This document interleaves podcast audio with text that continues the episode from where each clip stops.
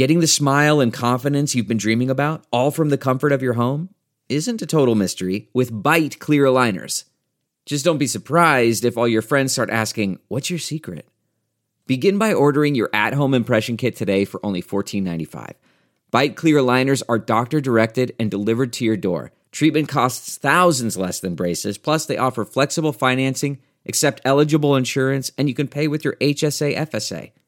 Get 80% off your impression kit when you use code WONDERY at Byte.com. That's B-Y-T-E dot com. Start your confidence journey today with Byte. This week on the Chicago Bears Review. Week one saw our beloved go toe to toe with the Falcons and come up short.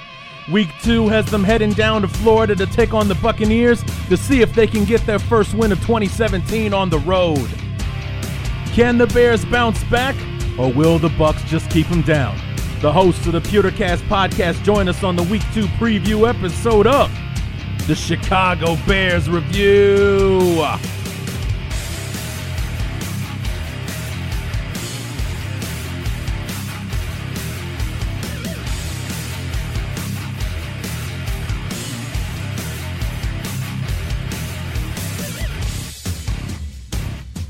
Week one in the rear view, week two just up ahead.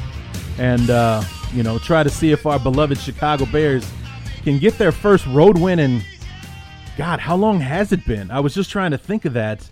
The Bears did not win a road game at all in 2016, and I'm trying to think when was the last time we won a road game in 2015. And the, the only one I can think of is Thanksgiving night at Green Bay. Is that the last time that we won a game on the road? I hope not. But uh, nonetheless, we travel on the road to take on the Buccaneers, who are in the unique position of, uh, you know, having, uh, you know, being, be, you know, being in Florida and having suffered the wrath of uh, Hurricane Irma, did not get to play their first game of the season, and uh, will be kicking off their season. So not only is it the home opener, it's the season opener for the Buccaneers uh, on Sunday when they host our beloved Chicago Bears. What's going on, everybody? Larry back for the Week Two preview episode of the Chicago Bears review. And we got our friends Brent Allen and Ren Dax from the Pewtercast podcast to, to join us and help preview uh, this game. when I talk to them, uh, I don't know if you guys can tell or not, but I'm usually winging it when, when I'm when I'm talking to my guests because I'm trying to have more of a conversation than I am an interview. I mean, I call it an interview, but I'm really just wanting to try to have a conversation, and that's what I'm trying to do. But um, uh, you know, I kind of wish that I had notes uh, as far as like stuff that I wanted to ask them, um, mostly because they didn't play last week. So it, was, you know, just trying to, to tr- trying to think of things to to uh, to talk about, and uh, luckily there's two of them, so they have twice as much to say as regular guests do. So ended up being just fine. But uh, you know, I uh, I I kind of wish that I had written down uh, some notes to try to uh, to help push things along if uh, if we ran into trouble because we didn't have a football game to talk about. Because as you hear Ren and, and Brent say, um, the Bucks didn't really the starters didn't play a whole lot in the preseason, and you know didn't um, he said that there was something like 15 starters didn't play or didn't even dress for the dress rehearsal game and and and things like that. So with them not playing week one, obviously the starters don't play week four in, in the preseason finale uh, you know and they didn't play most of them didn't play in the dress rehearsal game. How long has it been since most of them have played any kind of minutes? And now they're going the full 60 minutes. They're not playing a quarter or two quarters and then sitting it out and let the reserves take it from there. We might actually be at somewhat of an advantage that um, you know there's uh because there's a difference between being in shape and being in game shape. And I'm thinking just optimistically that uh, maybe a lot of these guys aren't in the game shape that they would normally be at this point because they haven't played a significant amount of football in a while. So um, we'll have to wait and see. Um, we talked to Brent and uh, Ren about that, amongst other things. And uh, Ren had some things to say about Tarik Cohen, and uh, you'll uh, you'll hear that. I, I uh, yeah, that that was interesting. we'll see. Uh, we'll see. You know, because uh, Ren's wrapped up in statistics. He's obviously a, a fantasy football guy, and um, you know, Tarik Cohen's numbers were good. They weren't, you know, monumental or, or anything like that. He had over 100 yards total uh, an offense. Ren was mixing in the uh, punt return yardage. I wasn't even thinking about that, but um, you know, I, I, was thinking, you know, more about impact than than statistics. You'll hear what uh, you'll hear what we mean, what I mean when when you hear Ren talk about it. But um, you know, you ask the Falcons if Tarik Cohen had an impact on the game, and uh, you know, if they if it matters what the stats say, it doesn't. You know, not in my opinion anyway. But um, anyway, um, got a couple of things to cover here before we get moving on to uh, bringing our guests along. And um, because we are the Chicago Bears, uh, we have an injury report to talk about. Um, I don't know if I brought this up or if I was even aware of it on Monday when we did the show. I'm pretty sure we did. But uh, Jerrell Freeman down for the season, um, or at least that's what it looks like anyway. Um, headed on to injured reserve uh, with a torn pectoral muscle. Um, John Fox is kind of leaving the door open that it could be short term IR. Uh, I actually got in touch with our friend Jeff Dickerson from ESPN. Um, you know, went back and forth with him a bit on the uh, uh, on Twitter with each other, asking him, you know, and I and I quote, you know, I don't suppose you can make my day and tell me that Jerrell Freeman is going on the short term IR, and um, you know, Dickerson doesn't think so. Uh, he thinks that he is done for the season, but as I mentioned, John Fox kind of leaving the door open that uh, for the possibility that Jerrell Freeman might be able to uh, return. So maybe if it's a slight tear or something like that, it's going to require surgery one way or the other. But I guess the the uh, the less minor the tear, the the the more probable that uh, Freeman might be able to strap it up again uh, this season. The good news is we have Nick Kwiatkowski at uh, you know, second year guy who got to play some significant time last year when Danny Trevathan uh, went down. So it's not like we're slapping somebody new out there, someone who doesn't have any experience. Kwiatkowski's a player, you know, and he's he's the future. You know, Jerrell Freeman and Trevathan are on three and are in their second year of three and four year contracts. So, you know, Kwiatkowski's probably going to replace one of these guys. Um, you know, I would prefer to keep uh, at this point. I, you know Freeman seems like the better fit. I love Trevathan and what he's been able to do, but there's only two inside linebacker spots.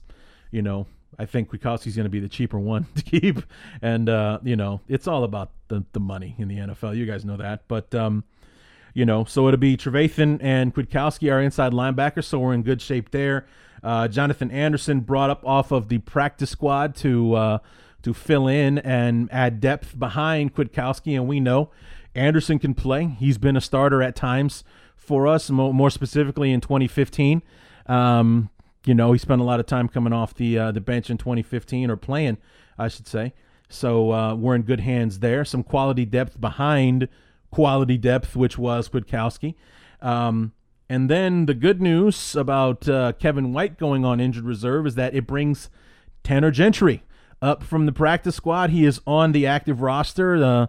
You know, something that probably should have happened anyway. Uh, you know, when the 53 man was set, Tanner Gentry should have been on it, but as they say, the Lord works in mysterious ways. So here he is on the pra- on the active roster, excuse me, um, to fill in the uh, open practice squad spots. The Bears signed Joshua Rounds, the running back that had some time with us during the preseason, and Mario Alford, a wide receiver who one who came into the league I think in 2015 as a seventh round pick. I want to say for the Bengals.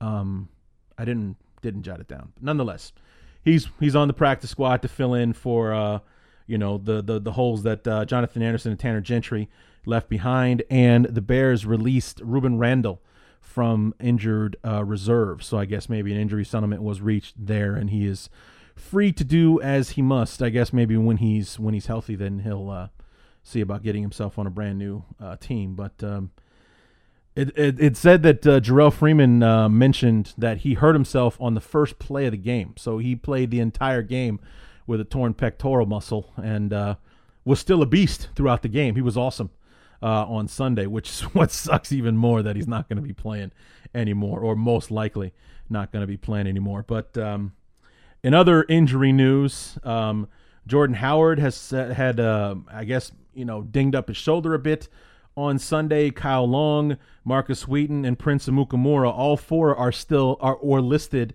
as limited on Wednesday and Thursday uh, in practice. Kyle Long's been sending out some uh, some odd uh, like tweets and Instagram uh, pictures. Um, it was a weird one. He's kind of like uh, in the picture. Somebody caught him like uh, licking the corner of his mouth or something like that. Just his mouth open. He's like licking his lips and whatever. And, and the caption is uh, "I in week two like," and then see him kind of licking his lips. So I guess maybe that's his kind of cryptic way of saying that uh, he plans on playing on Sunday. And um, you know, I hope so. That would be great to see him to see him out there. So uh, that would open the door for uh, Tom Compton to go from uh, left guard. You know, Kyle Long takes his spot back, and Compton can move out to right tackle and get Bobby Massie out there because we can't handle these these these early early season you know woes like he had last year and again this year. Two of those four sacks came off of Massie uh, on Sunday, so um, he needs to he needs to fix it up. I mean, he's on he's on a three year con- he's in year two of a three year contract, and he's only got like half a million in guaranteed money left after this year. Don't think the Bears won't be able to write off half a million dollars.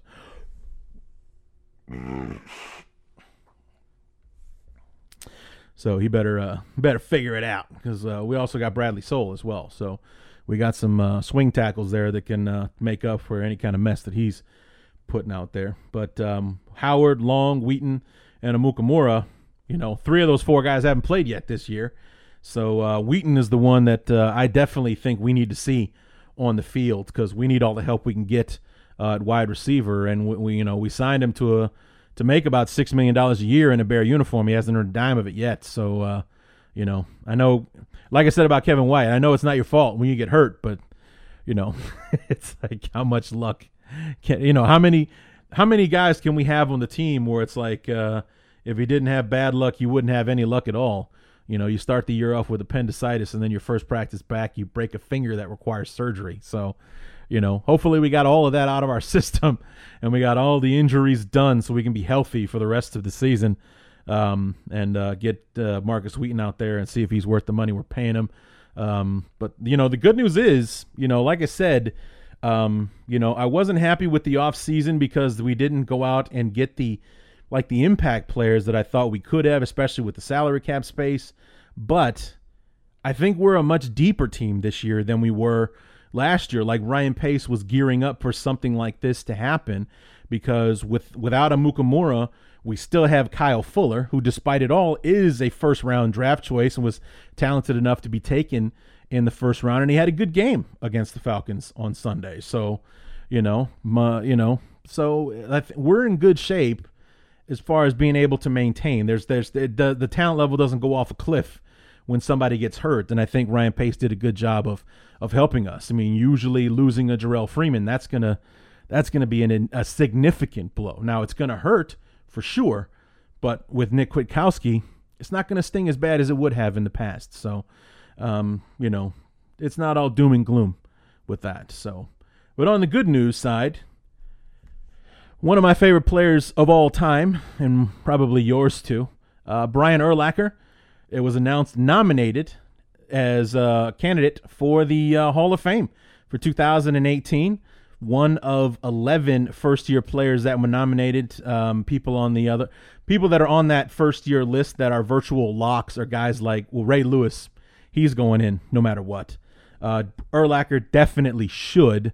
Um, but somebody, I was thinking it was a column that Dick, uh, Jeff Dickerson wrote saying that um, the presence of Randy Moss also being a first year, uh, a first ballot guy, um, could complicate things because it's very it's very rare that the the Hall of Fame committee will elect three first ballot guys, you know, on the first year. So um, basically, you know, saying that if uh, if Urlacher doesn't get in, it'd probably be you know Moss that does kind of thing. So um, I guess that's what hinges on because Ray Lewis is going in. I think we we can all, you know, all agree that's probably going to happen no matter what. And Urlacher should be right there with him. So I mean, I, I absolutely believe that. And if he does, if Urlacher gets in, I'm going to Canton. You know, I, I was too young when Sweetness got in. Uh, I missed my chance when my other when the player that I was that was my favorite after Sweetness retired, believe it or not, was Warren Moon. When he went in in 2006, I didn't get to go. Um, Urlacher's going in, you know, that's the the best player of my generation. I'm definitely not going to miss that when he uh, when he makes his speech and uh, you know we get to see him put on his coat and uh, unveil his statue. I, I, I definitely want to see it. And I've also never been to the Hall of Fame, so I, I definitely want to take that off of the bucket list. I mean, I have no desire whatsoever to spend a significant amount of time in Ohio, but uh, to, to be able there to bear witness to uh, Brian Urlacher uh, being inducted in, in the, the Hall of the Greatest uh, where he belongs, uh, I'll, I'll, uh, I'll take the hit. So, and um, last thing I want to talk about real quick. Um, made headlines this week is that the CFL, the Canadian Football League, has um, voted or decreed or decided that um, full contact practices will cease to be immediately. I mean, they're in the middle of their season. They've been playing football since July, mid July, late mid to late July. I mean, their their season goes from like July to November, as opposed to the NFL, which goes September to January. I guess because the winters are a son of a bitch up there in Canada. But uh, you know, um, we've talked about this before, and I understand why they're doing it. The you know player safety and um, you know trying to to lessen the amount of injuries that are happening in the game. But um, call me crazy, and I and I've mentioned this before on the show. You know, I've talked about it a thousand times. I honestly believe you know and and if anybody can find the stats and help me out with this prove me right or wrong i'd appreciate it but if ever since they the, the nfl signed the uh, the new cba back in 2011 that limited the amount of full contact practices eliminated two a days and and all the rest of that stuff you know and i'm not talking about concussions or whatever because basically the nfl for for the existence of the league was pretty much ignoring concussions. Let's be honest. But I'm, I'm talking about overall injuries, dinged up, you know, significant, minor, what have you.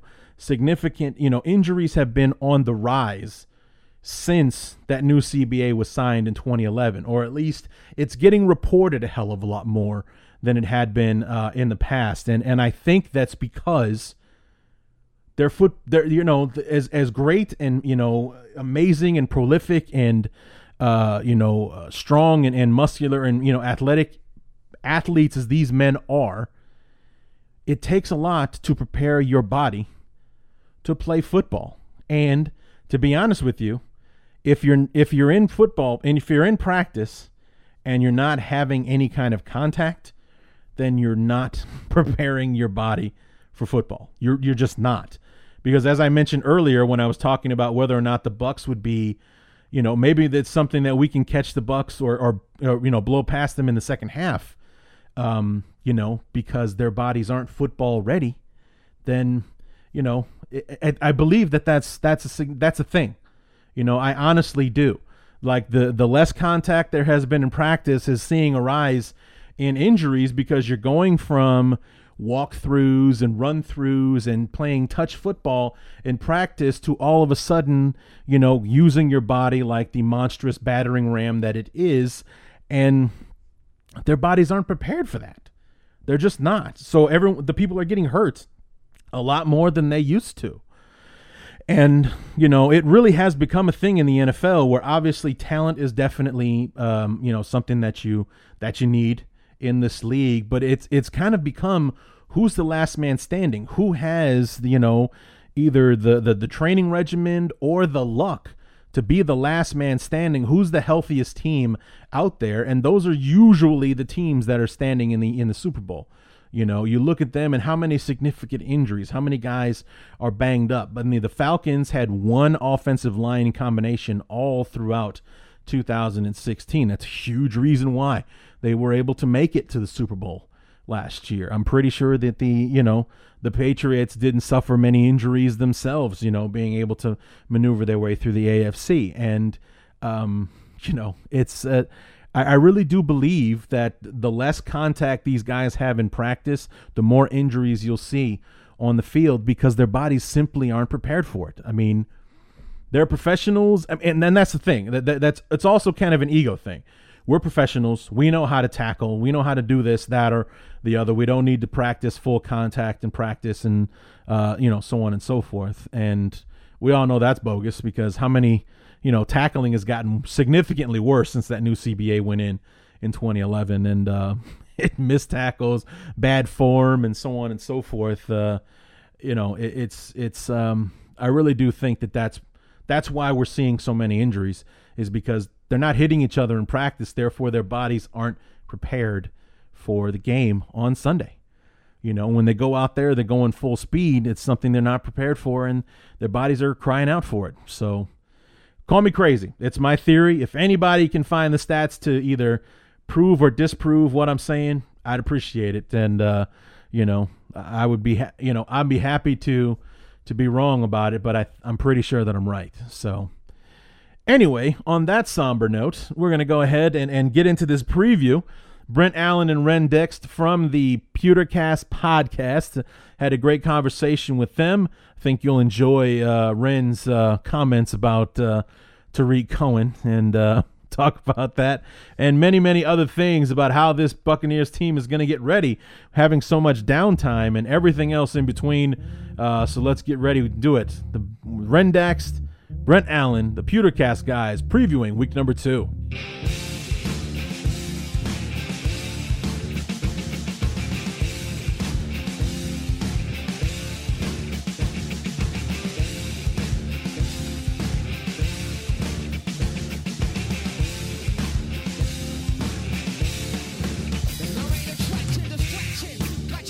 Week number two has our beloved Chicago Bears on their first road trip of the season, going down to Tampa, Florida, Raymond James Stadium to take on the Tampa Bay Buccaneers. And here to join me back on the show, and uh, thankfully they are not underwater, or at least not as underwater as they would have been before, or anything like that. Uh, Brent Allen, Rendax from the Pewtercast, guys, welcome back to the show, and uh, you know, happy to hear that you guys made it through.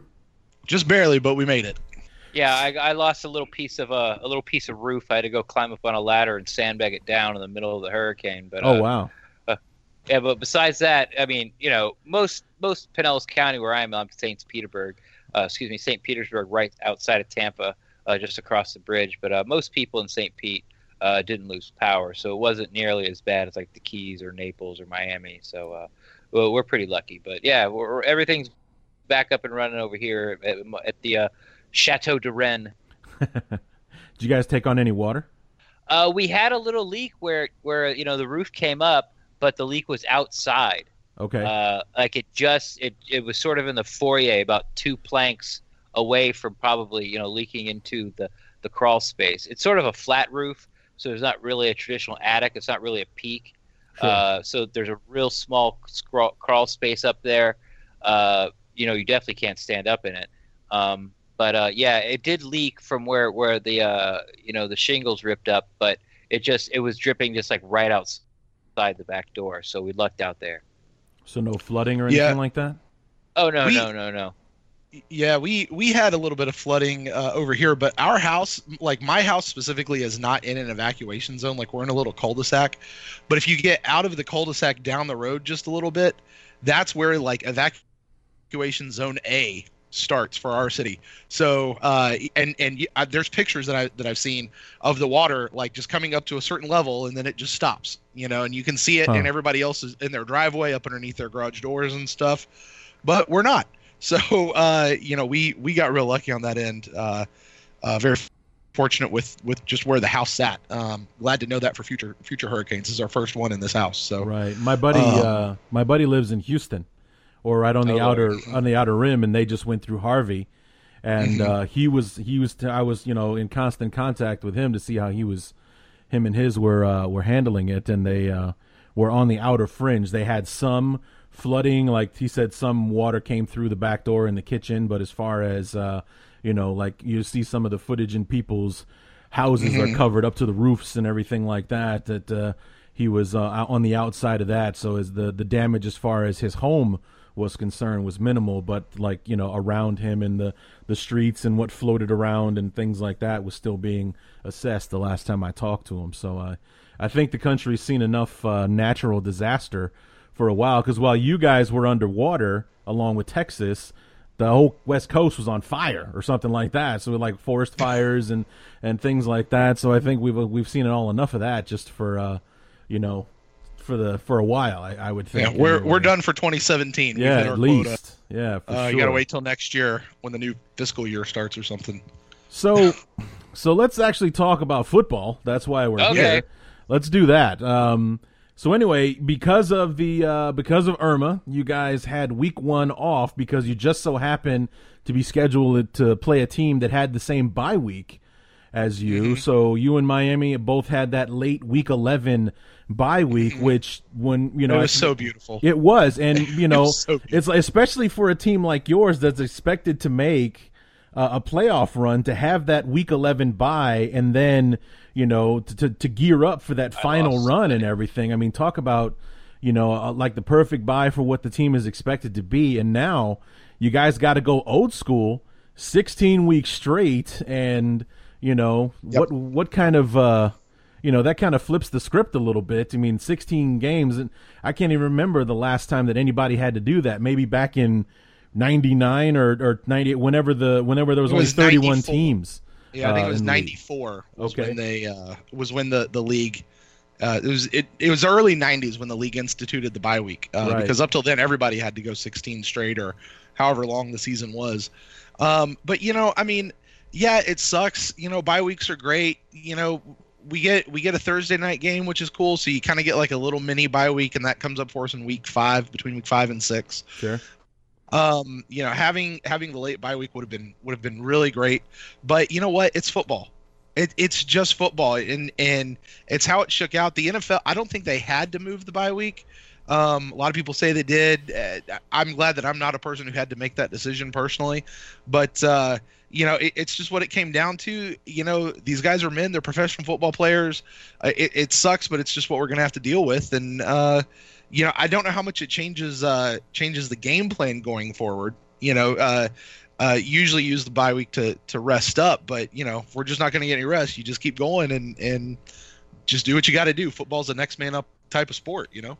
So I mean, basically, you got you got to make the most of those uh, 10 days that you get from your Thursday night game until the week six or week seven uh, game that you have uh, following that, because that basically becomes your you know regular season uh, bye week. Because all this did was extend the preseason uh, for you guys. I mean, but I mean, did it help out at all? I mean, are you getting somebody back that wouldn't have been available week one? Possibly. Possibly. Uh, possibly. Uh, Jacquies Smith uh, blew his ACL, excuse me, ACL out the very first play he played last year in the Atlanta game. Mhm. Um, we were expecting him back at the beginning of, of training camp uh, after OTAs, but he had a little setback and uh, had surgery. Um, and then it was sort of like a cat and mouse game if he was going to be back week one, if not. Uh, and today, when the injury report came out, he was not listed on it. So it looks like he's a full go. Buck fans were excited about him last year, uh, even though he missed the whole year, is because uh, he had something like like uh, 13 and a half sacks in just like 18 games played with the Buccaneers. And Mhm. we're looking for a full 16 games breakout season. Um, he's going to be on the opposite side of Noah Spence during obvious pass rushing downs. And uh, so that would probably be the only person. He, could, he might have played Miami. We, we don't know. But that, that extra week surely uh, helped him. And also the acquisition of TJ Ward. You know, another week Right. to get him acclimated. He might be able to play more uh, than he did, you know, probably get to play more through the 16 week period uh, because he, he might even been active you know week one against miami because he was only in town for like a day like we signed him for like a Right. you know you know it was like a, he he was in he we signed him he was at One Buc Place and then we had had to do the four days off because it was a bye week like league regulation so he was in town one day and he just got back yesterday so uh you know besides that no every, every everyone was very healthy Dirk Koetter that was his point and he said it over and over and over again was to what we want to do is show up week one and be healthy And you know, if you saw the injury report today, it looks exactly to be that for us. Mm-hmm. Hmm. Well, you know, we uh, if you guys have kept up with what happened with the Bears uh, on Yeah, Sunday, yeah. um, you know, the Kevin White situation that that is what it is. I mean, that guy just he's consistent if nothing else as far as that goes. but um, Yeah. you know, the the real loss was Jerrell Freeman. And Right. um, I talked to Jeff Dickerson, who is the the ESPN beat writer. Uh, he's been on the show a couple of times. Um, we went back and forth on Twitter for a bit, and I was like, I don't suppose you could make my day and tell me that Freeman is on the short term IR, could you? And he's like, as of right now, it hasn't really been determined because the Bears haven't come out and said whether it's a partial tear or if he's completely torn the pectoral muscle. So it's not all we know is that he's on IR, whether he's there to stay or he might come back mid-season after 8 weeks or whatever, we still don't know, but the fact is he was having a pretty awesome game against the Falcons and, and you know was playing pretty well. A very big reason why the Bears only allowed 68 yards rushing to Freeman and, and Coleman uh, in that football game, and we just lost him at, at you know optimistically for at least half the season, but most likely for all of 2017. And and um, you know that was a loss that's going to be hard to replace. Yeah, he still ended up being the leading tackler, right? Yeah, yeah, Yeah, yeah. So he's having a really good game. Yeah, I mean they rotated quite a bit. Uh, Kwiatkowski, who's going to be our starter again, and and Trevathan, who's been a medical marvel because nobody thought that he'd be able to bounce back from a Week Ten ACL tear to or PCL tear to be able to uh, start Week One, but he played very well on Sunday from what I saw. So, you know, it's Trevathan and, and Kwiatkowski, and uh, you know had to pull some guys off the practice squad to fill in the spaces. So. Um, we played the Falcons, and that's a hell of an offense to start against. And now we got you guys, who have the potential, all the potential in the world to put 40 on us if we're not careful. So, I mean, we were able to to keep uh, Atlanta under wraps for the most part, except for that one one play. To all, I still don't know what happened. That Austin Hooper touched. Did you guys see that one? The broken coverage. Oh my to. god! I mean it. But and the thing is, when I go back and I look at it, I can't see whose busted assignment it was. It had to be a busted assignment. It was Chris Conte. Yeah, you know it. That's who it reminded me of for sure. but it wasn't as blatant as Chris Conte, where Chris Conte stood there and watched Red, Randall Cobb run right past them. It was everybody was moving, and it's just like you know Austin Hooper just ran naked into the middle. I mean, he was standing there waiting for the ball. That's how wide open he was, and he could still do that and manage to run you know 88 yards for a touchdown. So that was the thing. When I went back and looked at the play, I couldn't really tell whose mistake it was. Was it was it Jerrell Freeman because he was the linebacker on that side? Was it Eddie Jackson? He was the safety, or was it Quentin Demps who's supposed to be playing center field? And I think he went with the receiver on his side. You know, it's really hard to tell who's to blame for it. And it's like all we know is that the blame falls on Demps because he missed the tackle when he had a chance to bring Hooper down. Now, granted, that was a that was a tough task because Hooper's an offensive tackle that can run a four six, but you know he still had a shot and he and he missed it. So I think it probably had mostly. Weren't you guys like bracketing or clouding Julio pretty much all the whole entire game? So you had, Jones guys- was was fairly ineffective in the game. but Um, it was because he was like basically being like a man on top and a man under, oh yeah, pretty much. yeah, Yeah, for sure. yeah. So, so that takes two of your you know five slash six defensive backs out. Um, so I don't know. That that's where that's how, where I would look uh, if I wanted to see like like where was Julio in that play and see how many guys were around him. Yeah, I was looking then- at a at a throw chart, kind of like when you like show like basketball when they show you somebody's uh, shooting, uh, you know, throughout the football game. And Matt Ryan, I think, only threw more than ten yards like five times the whole game. Everything else was underneath. I mean, I th- we thought that the Bears were underneath passing it to death, and the Falcons were doing the exact same thing. So I don't know. I, I guess it makes me feel good about what our secondary was able to do against those guys, and the potential that we can do with the dangers that you have on your side. Um, you know, but it's the I'm I'm I'm worried more about uh, you know the explosiveness of what could happen. Um, you know, how did you guys look in the preseason? I, I I didn't get to watch as much Hard Knocks as I would have liked to.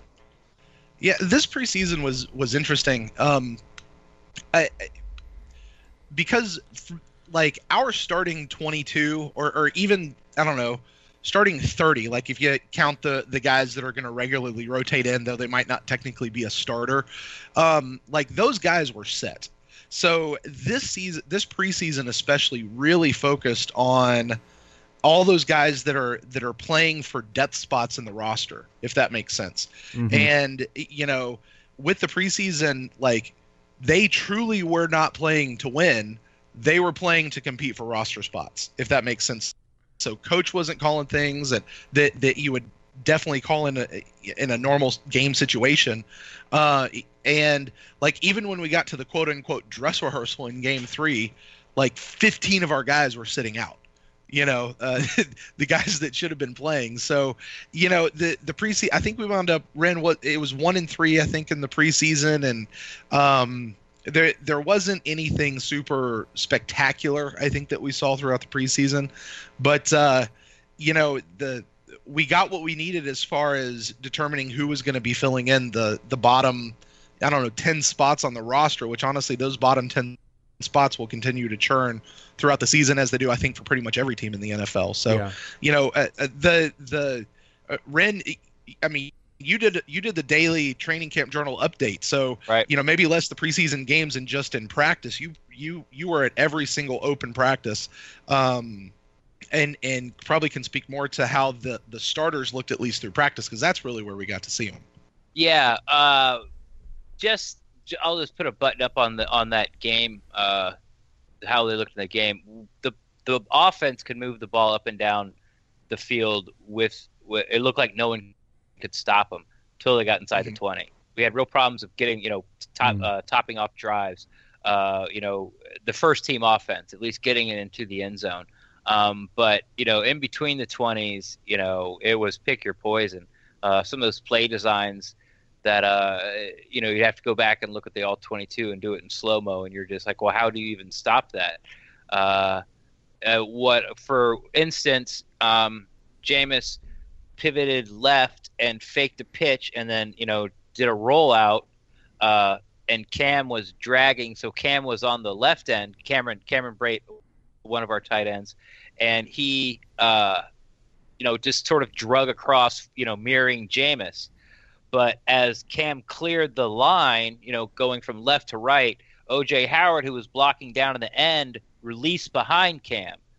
So the linebacker on that on the right hand side was trailing Cam, who was mirroring Jameis, and then here comes OJ Howard off, you know, off, off of uh, you know, pushing the end, collapsing the end, and then he peels off, and there's nobody. I mean, you got nobody covering it looked like an Alabama play. OJ Howard wide open, you know, right. uh, you know, you know, six six, you know, two whatever he is, two sixty five, you know, runs runs a four four forty, uh, all by himself.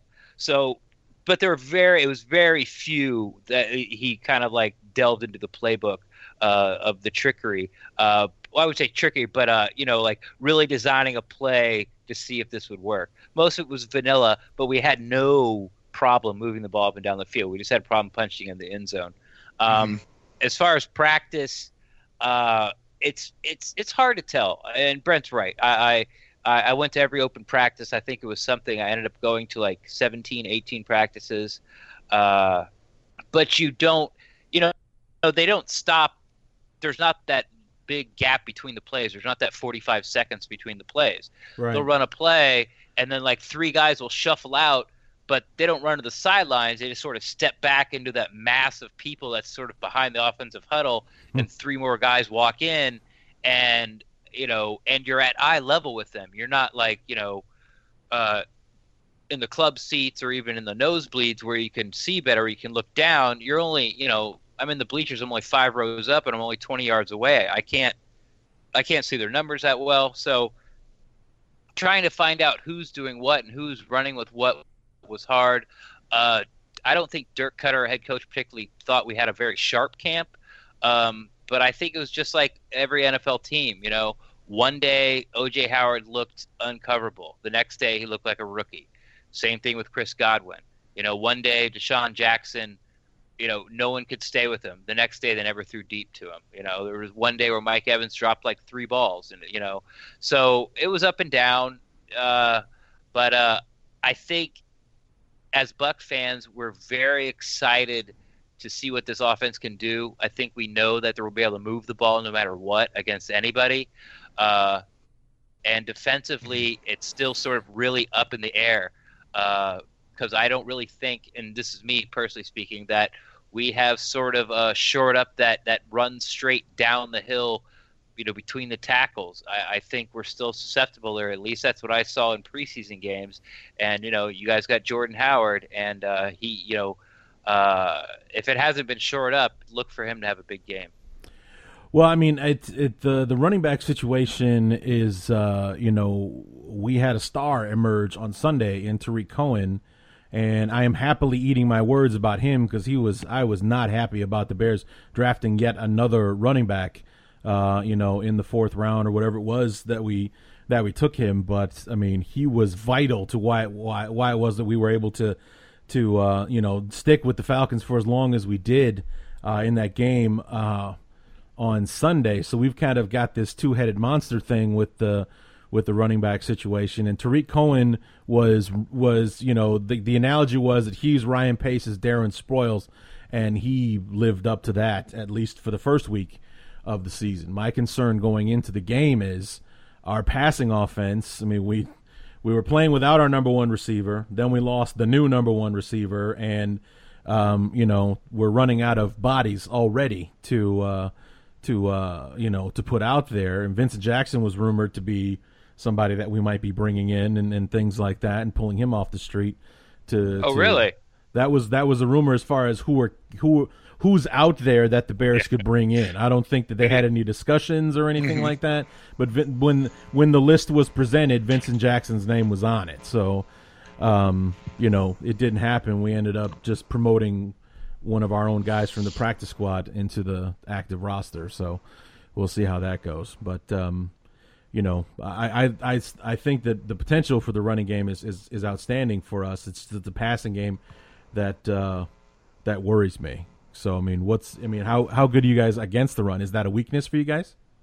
Um, well, it was last year. Not okay. and and here it was like I said, it's running downhill between the tackles. It okay. was. It was hard you know, we there was very rare, very few times that you know they got stuffed at the line of scrimmage. It's like if they got three yards, that was like a good run stop. You know, uh, five yards was more the norm, and seven would have been, you know, like uh, would would not be unusual if you ran between the tackles and got seven yards straight up the middle. That's the mm-hmm. reason, you know, we went out or the Buccaneers went out and got Chris Baker. Uh, it's the reason, you know, uh, they, uh, uh, sorry, Clint McDonald, our our, uh, our starting defensive tackle besides uh, Gerald McCoy, they both put on weight uh, this offseason, at least 10 pounds apiece. So now they're both over 300 pounds. Um, you know, we drafted a big 320 pound defensive lineman in Stevie Tu'ikolovatu, who's on IR, but basically we re signed his twin, Sealver Siliga, who is a 320 20 pound defensive tackle. So we're definitely trying to, and drafting Kendell Beckwith, uh, a big, the biggest linebacker we have on the team mm-hmm. to get stouter up the middle. Um, it, it's since we haven't played a game, I can't tell you if it's if it if it is a problem. Right. I know it's something they definitely tried to fix, and uh, just uh, for a little of a, of a hot take uh, before I pass it to Brent, um, I am not worried, and I have an argument to back this up. I am not worried about Cohen whatsoever, like at all. Really? At at, at zero. I am zero worried about him and and uh, I'll go ahead and let you know Brent answer the question you had about the running game, and if you want to come back to it, but uh, I'll tell you why. Oh, we'll definitely come back yeah, to that. I, I, mean, my mine's pretty. Mine, my take from what I saw through the practices that I did get to go to, and, and even through the preseason, um, I, you know, actually, I think our defense is looking pretty good. Our defense got pretty hot towards the second half of last year. I think we talked about that last time we were on the show here. Yeah. Um, and from the looks of it, they look to be picking up where they left off. Uh, Ren Ren has often beautifully said, and I've actually started seeing other people start to pick it up that the the most important free agent signing that the Buccaneers made this past offseason was re-signing our defensive coordinator Mike Smith. Um, and and I think he's right on when he says that. And and you also heard him say we're getting stouter up the middle or bigger up the middle. I feel like that was kind of the mantra this offseason uh, for the Buccaneers for Jason mm-hmm. Our GM, and, and the guys uh, was get bigger up the middle. Um, you know, for those reasons, and and uh, you know we've got a we've got a really good um, uh, run. Will Gholston run. He's the run stopper. No, pass stopper. No, he's a run stopping defense. He's the run stopper. Yeah, yeah. Uh, trying to keep all these guys straight. Will Gholston's a, a great uh, run stopper.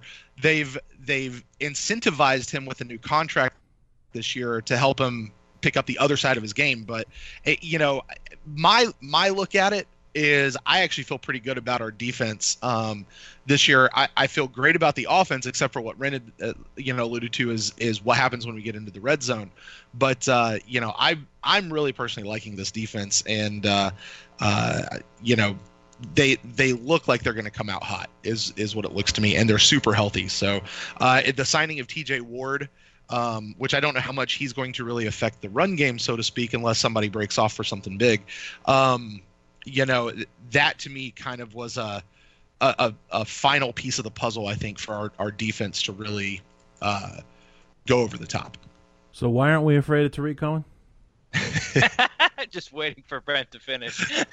yeah, it was kind of uh, like uh, there's that. Uh... Yeah, for for for the record, for the record, and and I say this on our show, I don't follow other teams, so I'm not even sure who this Cohen guy is, but uh, Ren does, and so I'll I'll let yeah, him speak to that. Number twenty nine, you will learn it well on Sunday.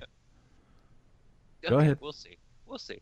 Um, I no, I liked him coming out of college. I, I you know, uh, of course, once you hear his nickname, the Human Joystick, and you see some of his highlights on YouTube, uh, he's an exciting player to watch, no doubt. Uh, had 158 total yards. Yes, uh, that's good, but 45 of them came off punts, uh, three punt returns. Uh, Bryan Anger, our, our punter, who I think, and I'm, I know, you know, we're biased, obviously, but uh, we wouldn't trade him for anything. Uh, nope. the, this guy could pinpoint. He, it's like throwing darts up his foot. You'll see how many ball, how many ball. If he gets the chance to put you inside the ten yard line, how many are going to down? Not inside the twenty, inside the ten. Inside the twenty is a bad punt for him. Now there are going to be punts where you know I'm sure that he's far enough away, doesn't have the leg to make it inside the 10, or one doesn't want to outkick the coverage. And what they do is he just kicks it between 40 and 42 yards, and he kicks it like 18 feet in the, or not, not 18, 180 feet in the air.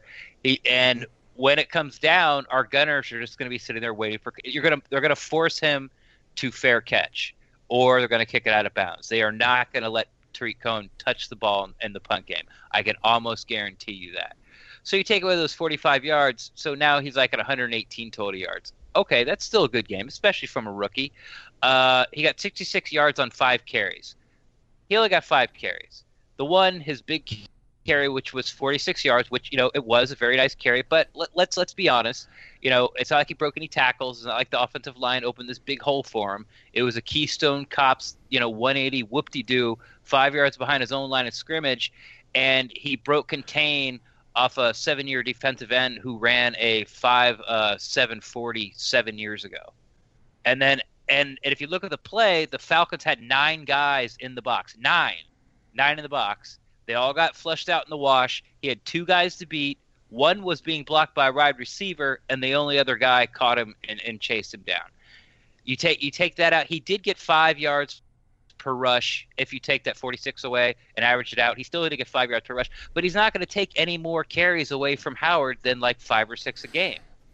So as long as he doesn't do this, you know, whoop-de-doo Keystone Cop, you know, it maybe happens once, maybe twice a year, uh, those type of plays, I, I just don't see him as a threat. In the running game. Um, I also think our linebackers are faster than Atlanta's, but you know that that's here and there. And then you go to his uh, receiving yards. He had eight catches on 12 targets. They threw him the ball 12 times. Yeah. Now you alluded to, you talked about how your receivers went down. Uh, you know, at one point I think you only had three wide receivers even playing for you. Uh, you know, even in the lineup by the end of the game. Um, so he did get lots of targets. He had eight catches for only 47 yards. I mean, and one of those, yes, was a 19 yard touchdown, but take that out. I mean, well, don't take it out. That's only six yards per catch. You take it out, it makes it four yards per catch. You take out that 19 yard, that one play, it makes it uh, four yards per catch. So he had seven catches at four yards per catch. Uh, that's not scaring anybody. Look, I think he's an exciting player. Uh, I, I, would I like to have my on my team? Yes, I would. I think he's a weapon in space. I just don't think he's this. Uh, I don't. I really don't. Honestly, I'm not trying to be mean. I just don't think he's he's a caliber of back that say these other rookies are. Uh, you know, uh, Hunt or uh, Cook or uh, Fournette. Like he's just not up there. He had a very good game. He had two big plays, but all in all, it it, it, it was, you know, it's it's hard to say well, if you take those out, but they count. But still, the averages, even leaving them in there, the averages aren't that great. You know, uh, he made like one third of his yards on, on punt returns. So I like him, but I, I really, if you break down his stats and really look at it with the speed of, of our linebackers, Kwon Alexander, Lavonte David, like I, I don't fear him at all. And plus, since you have nowhere else to go with the ball, you know, you got Zach Miller, uh, you got Howard, and you got Cohen, and that's really it. Uh, you know, uh, so defensively, I, I think we're going to be pretty good. What I fear most is what I said uh, earlier: is Howard up the middle, and can we stop that? But Cohen doesn't scare me at all. Okay, well, you asked the Falcons about Tarik Cohen. You see how uh, they have the but fantastic things to say. So I mean, I'm sure. Know, I, am not. I'm not saying anything bad about him. But the Falcons. You can do anything with statistics, man. You really can. But it's okay. just you can. You know, but uh, right. you just look at the impact that he had on the football game. That's those are all the stats that I need. I don't need to look at his numbers. And tell you the truth, you just informed me on what his numbers were. I had no idea. All I know is that you know Tarik Cohen was on was making plays and helped us stay in the game with the NFC champs on Sunday. So, you know, I didn't really pay attention to his numbers. All I know is that any time that that Cohen had the ball, it was exciting, and you know he was making something happen. So that's what that. I saw on Sunday. I get that, and and just uh, like if you can make statistics say anything you want, can you say that the Bears are one and zero? Oh? No, no, I can say we are almost one to zero, but uh, that doesn't count. you know, no. like I, like I, I said, can say that I'm not uh, dumping on the guy. He's very exciting, but as me as me looking at it as a Bucs fan, I like I, I am really not scared, and I I might be eating my words. I might have to eat my words and eat crow. Well, he's already caused me to eat mine, so you're next. So all right, there we go. That's what the guy does. so he's already made me look silly. So the Bucs are up next. So um, so anyway, guys, um, you know we got this game coming up on Sunday. Any any worry about because you know you were talking about how guys were being sat on game three. Obviously, mm-hmm. nobody played game four. Then you had an, an extra week done after that. Any worry about ring rust going into the into the game on Sunday? Because a lot of these guys probably haven't played in almost a month, depending on yeah. on who they are. Yeah, that's that is uh, that's something that our head coach had brought up during uh, one of his press conferences uh, last week. Uh, um, and even some of our local media guys have been talking about, and and it's it's a thing. I don't know that worry is the right word, mm-hmm. but it's definitely something to be aware of. Right. Um, because some of these guys, uh, they haven't played. I mean, our starter, like I said, we sat for the dress rehearsal, 15 of our, of, of, of our number one guys on the team. Um, and so a lot of these guys haven't played since the second week of of preseason. And you know, uh, Coach Koetter, one of the things he talked about this preseason, uh, we actually saw it on Hard Knocks, was he he came up to the team um, at halftime. Uh, or right after halftime or something uh, after game two, preseason game two, and he said, "Hey, however tired you're feeling now, double it because when you get to the season, you're playing the whole game. You're not coming out at halftime.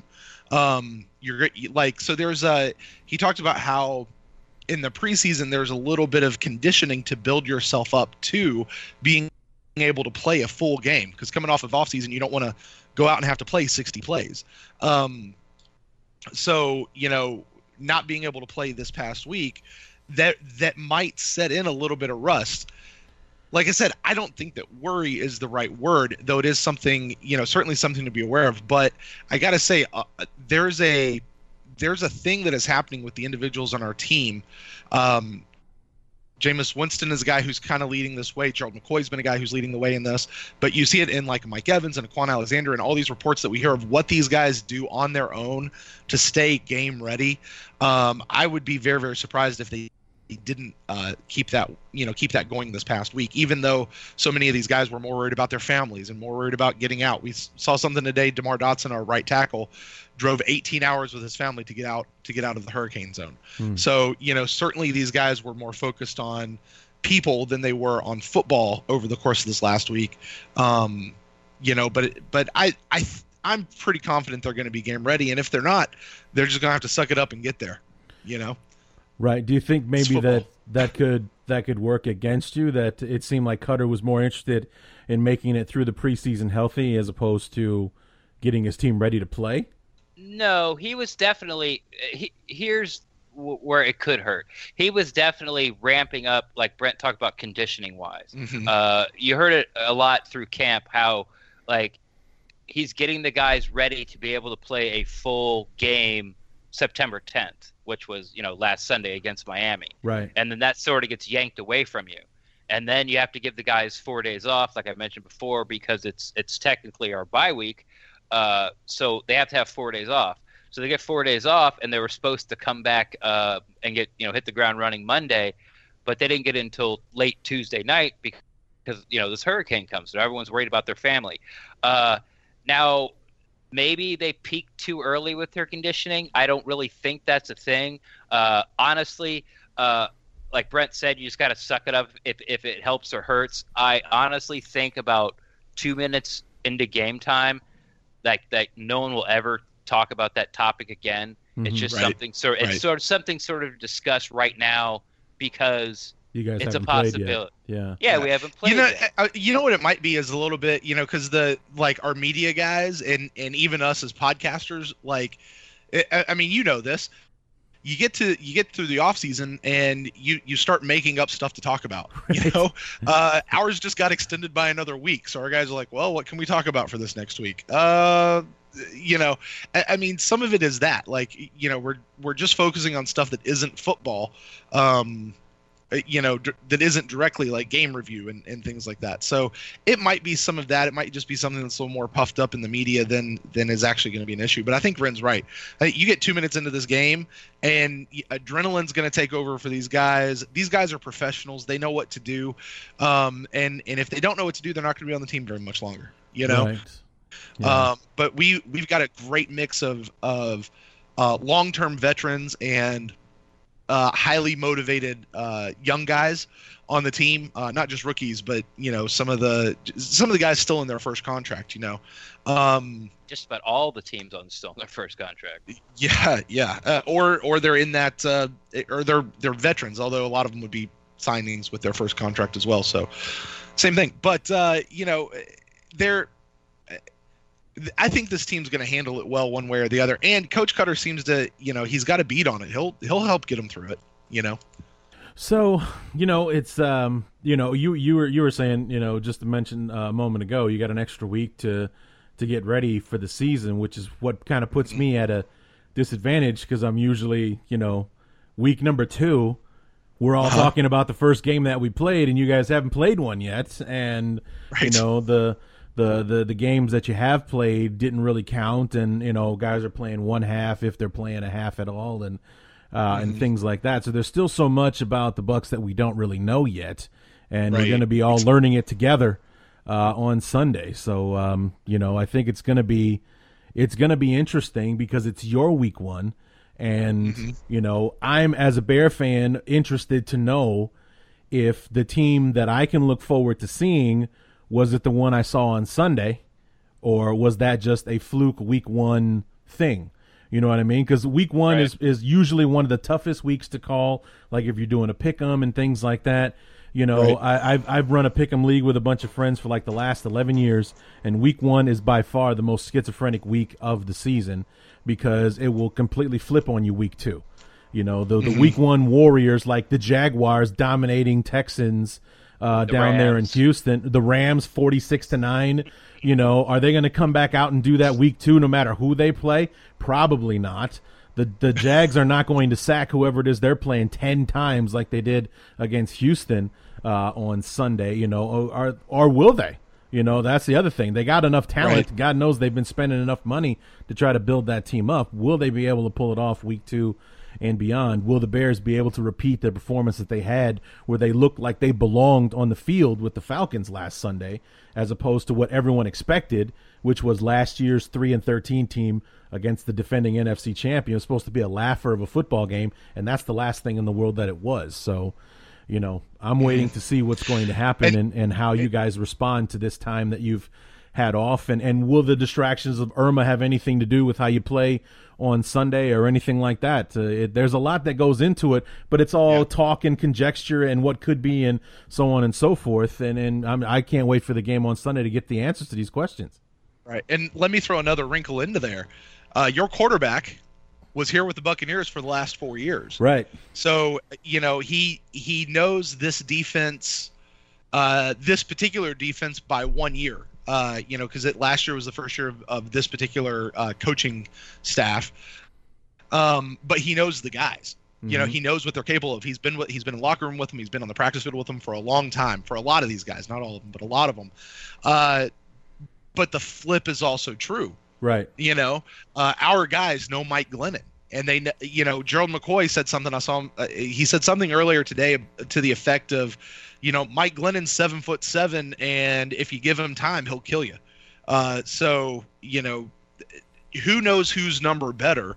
Is it Mike Glennon's going to be able to pick apart the Buccaneer defense, or is the Buccaneer defense know exactly what Mike's going to do and how to get him how to get him off? So uh, like how to how to you know throw him off his game.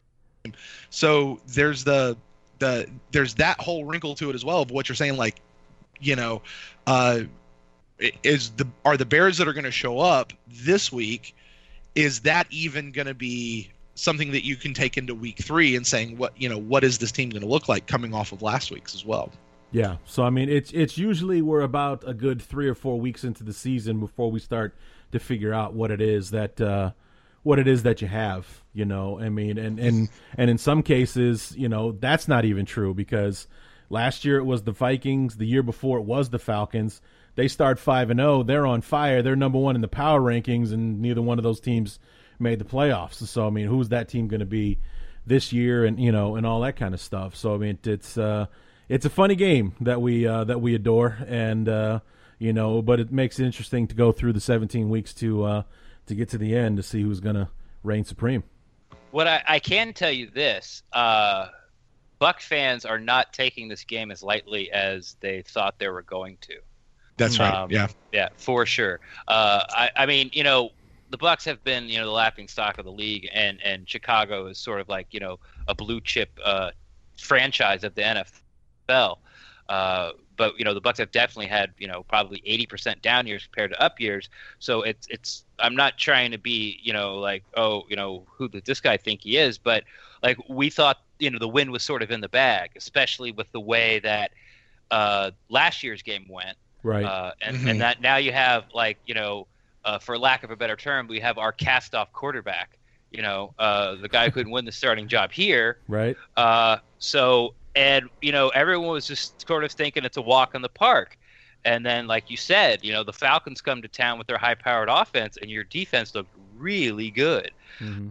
Uh, uh, I don't know where your points are going to come from, but yeah, know, that's that's my concern too, actually.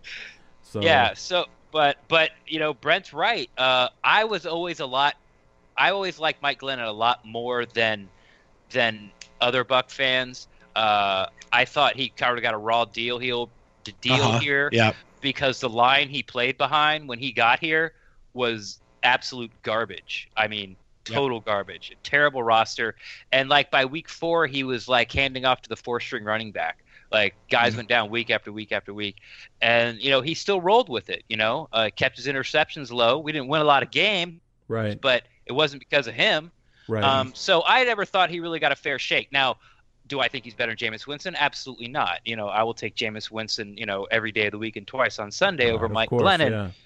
But the game that you know sort of Buccaneer fans were expecting week two is Chicago rolling in for the home opener is not the game we're getting, and everybody knows it. Mm-hmm. Well, I look forward to it. I, I, really do. I'm I'm interested to see. You know, for for me as a Bear fan, I'm I'm I'm hoping that we can come in and and at, at least make it as competitive as we did uh, against the uh, the Falcons and see if we can't steal one.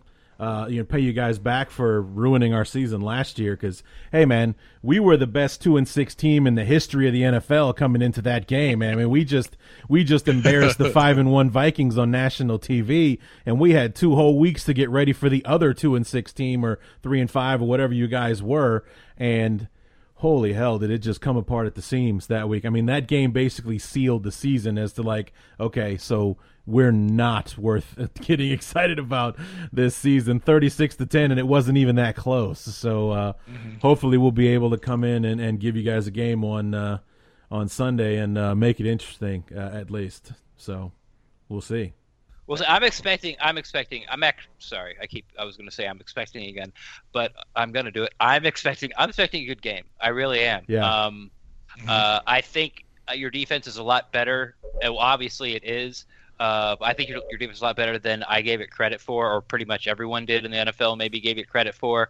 Uh, and Mike Glenn is not going to lose the game for you. So you know your mm-hmm. defense is going to keep you in in ball games, and we haven't played yet. We haven't played a full game. You know, this is where sort of these scenarios that we talked about earlier come into play. Like, we don't know what to expect from our our offense or our defense because we haven't played yet. Right. You know, mm-hmm. anything is on. Everything is on the table for the way the Bucs are going to perform this Sunday. Like either end of the spectrum, it, it's on the table.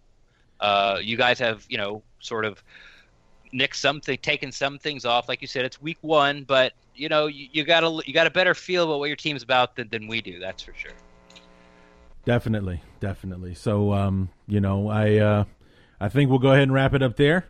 Um, looking forward to the game and answering some of these questions. You know, are the are the Bucs going to be the team that everyone thinks they will be, including myself, which is a playoff team at the very least, if not winning the division, that crazy NFC South you guys got down there, that carousel of first place finishers uh, and whatnot. So, uh, you know, uh, will or will this you know, will not having that week 11 bye end up hurting them and, you know, so on and so forth. And, uh, you know, aside from the game that we have on this Sunday, I am expecting good things uh, from the Bucs and uh, look uh, look forward to talking to you guys sometime in the future. We'll do it. Yep. Appreciate it. Yep. Thanks for having us on.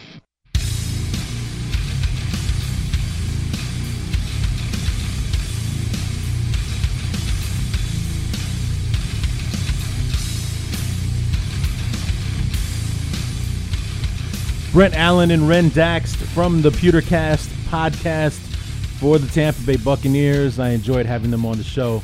Those guys are fun to talk to, and um, you know, I honestly I wish that I lived a lot closer to most of the people that I have on the show.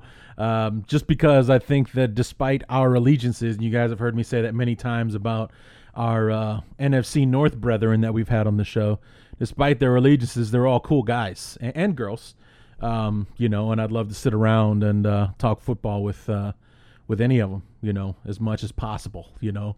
And uh, when when uh, when you when you meet someone that that shares a passion for something that you do, um, it's just it's you know it, it's you know I, I love talking to these people. That's why I do it. I mean, first I did it because I wanted to add a little something extra to the show, um, you know, other than just me you know, flapping my gums for half an hour, 45 minutes, or whatever. Looks like we're over an hour for this week's show.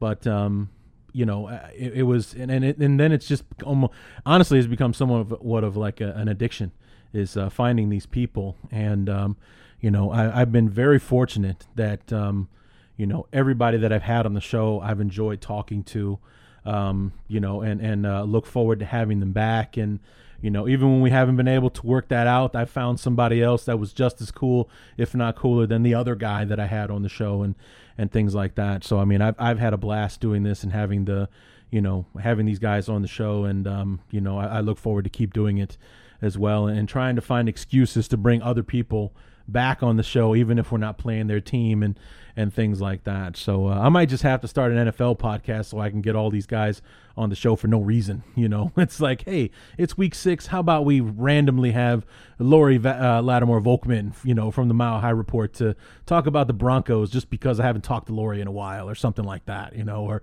or uh, or get uh, Jeremy Reisman on the show and uh, you know what have you. So um, yeah, maybe I don't know. Maybe I just gave myself an idea there. We'll see. Maybe coming in 2018. We'll see you know, not going to start a new podcast in the middle of the season. So, but uh, you know, maybe maybe I'll start talking and, and see see what I can do. You know. Hmm. Yeah, maybe. Who knows? But um, anyway, you know, just real quick, this game, um, it's uh, I don't know. I really honestly don't know how to feel about it, and mostly because we haven't seen the Bucs play yet. Um, we don't know what to expect from this team. I mean, we know what the expectations are, but we don't know what to expect from this team. And and like I said when I was talking to the guys, it's it's um, the team scares me, especially on offense. You got DeSean Jackson, you got uh, you got Mike Evans, you got OJ Howard, you got Cameron Brate. You know the the running game is probably where we'll be able to catch a reprieve, especially with, with the way that we played against Devonta Freeman and, and, and Tevin Coleman last week. I'm sure we can handle whatever it is that the Bucs are bringing to us this week on the the run game, but it's the passing game that worries me, and um, the big play potential that uh, that they have. And, you know, we all remember that play from last year where Jameis ran around like a chicken with his head cut off and somehow found somebody 50 yards down the field for a huge gain and uh, and things like that. Now, hopefully, plays like that are in our rearview mirror, uh, even though we just saw one last week uh, against the Falcons. But um, you know, with with with Winston and his playmaking ability with his with his feet and things like that, um, you know, the keys to this game especially on the defensive side, is the one thing that we failed to do against the Falcons, and that's get a turnover.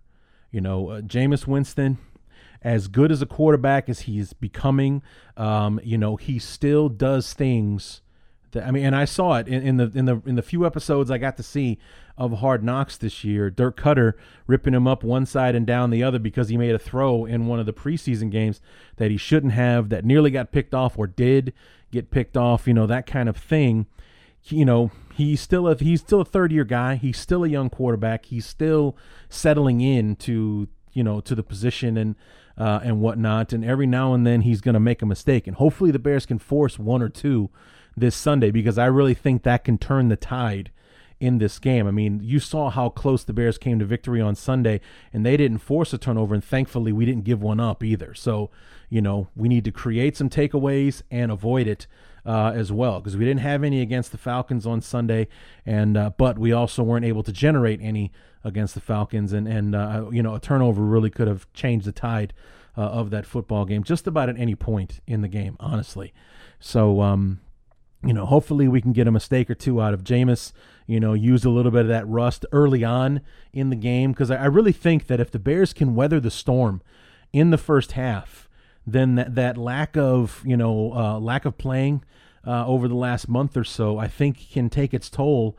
You know, the heat and the humidity and everything in Florida and everything can, you know, I think maybe the Bears because you know we did play the majority of the preseason and you know obviously we have a game under our belts against the falcons a 60 minute you know, battle to the finish. And, uh, you know, despite losing the game, the Bears have to feel good about themselves coming in and uh, maybe being able to take advantage of this thing later.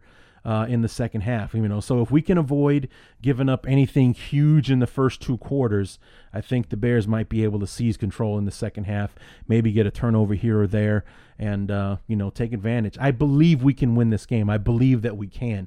Will we? That is the real question, you know. And and I think I would have a better answer for you had the Bucs played a game yet, but we still don't know. You know, like I said, we know what the expectations are, but we don't know what to expect uh, from this team. So, um, you know, right now I'm, I'm I you know if I would pick the Bears, honestly, I would. I would pick them if I was still doing my pick'em game. I would pick the Bears to win this game. Um, you know, like I've been saying for the last couple of weeks, I have a funny feeling about next Sunday against the Steelers. I really do.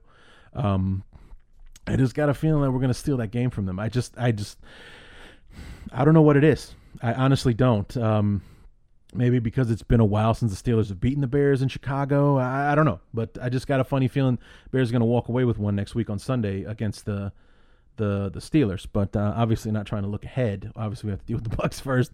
But um, you know, I, I, I like our chances in this game. Even Brent and Ren um, definitely have a uh, respect for the Bears that uh, you don't really see everywhere. But um, you know, I'm uh, I'm interested to, to get it on with these guys and uh, and see what happens uh, on Sunday. So it should be exciting. It should be a lot of fun and hopefully it is because remember how excited we were to play the Bucs last year. What a disaster that turned out to be. So hopefully this is the opposite of that. You know, hopefully we're on the on the on the on the positive end of a 36 to 10 uh, win down at Tampa Bay, taking advantage of the ring rust that the Bucs are going to carry into this thing. So we will see. So uh, come back on Monday when we review this game between the Bears and the Bucs. We'll have knee jerk reaction, bear up and bear down for week number two, and everything else in between. My heated or happy analysis next uh, next Monday. So I'll come on back for that. And uh, you know, as far as next week and, and the preview episode, Jeff Hartman uh, from the uh, behind the behind the steel curtain uh, on SB Nation will be joining us next week to talk about the Pittsburgh Steelers. Just got a confirmation from him via email here a few minutes ago, so he is locked in to uh, to be our guest next week. And uh, you know, this thing's rolling right along. I mean, we're we're we're preparing. We're 72 hours away from Bears Bucs on Sunday to get week two in the rear view and get ahead to week number three. So it's like all this time, and we say it every year, all this time we spend waiting for the season to get here, and then it gets here, and it's like, no, no, wait, wait, wait, wait, wait, it's already week seven. What happened? You know? So um, yeah, I mean, here it is. Week two is already just around the corner. Before you know it, we're going to be mid-season, wondering where the last six weeks went. So uh, yeah, I mean, but it's football season, and I love every single second of it. So you know, come on back on Monday when we review this game. Will it be our first victory Monday of 2017, or will we continue have or have to continue to wait if I could speak English? That's yeah, no, that'd be great. So anyway, come on back Monday, and until then, my name is Larry D, and this has been the Chicago Bears Review.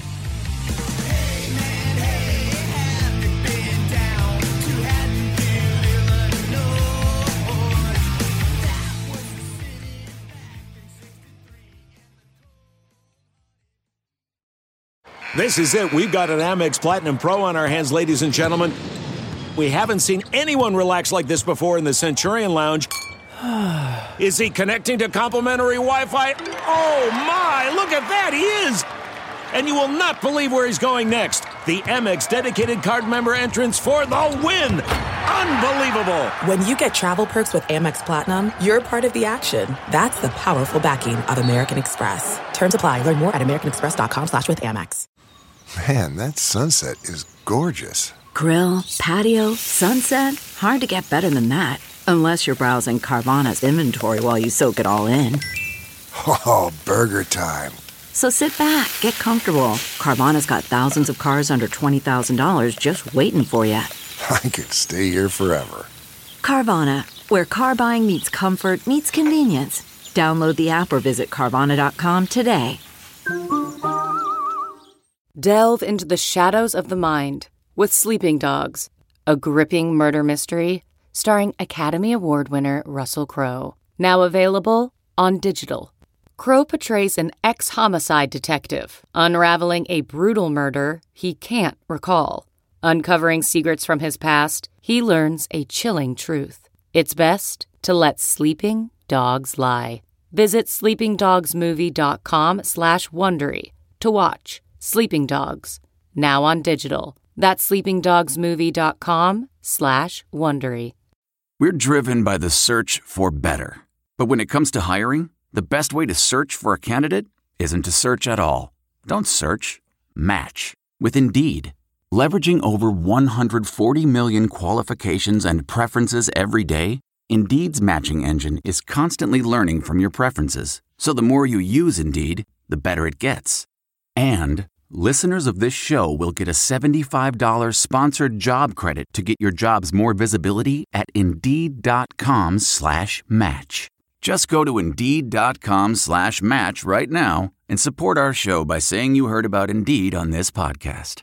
Indeed.com slash match. Terms and conditions apply. Need to hire? You need Indeed.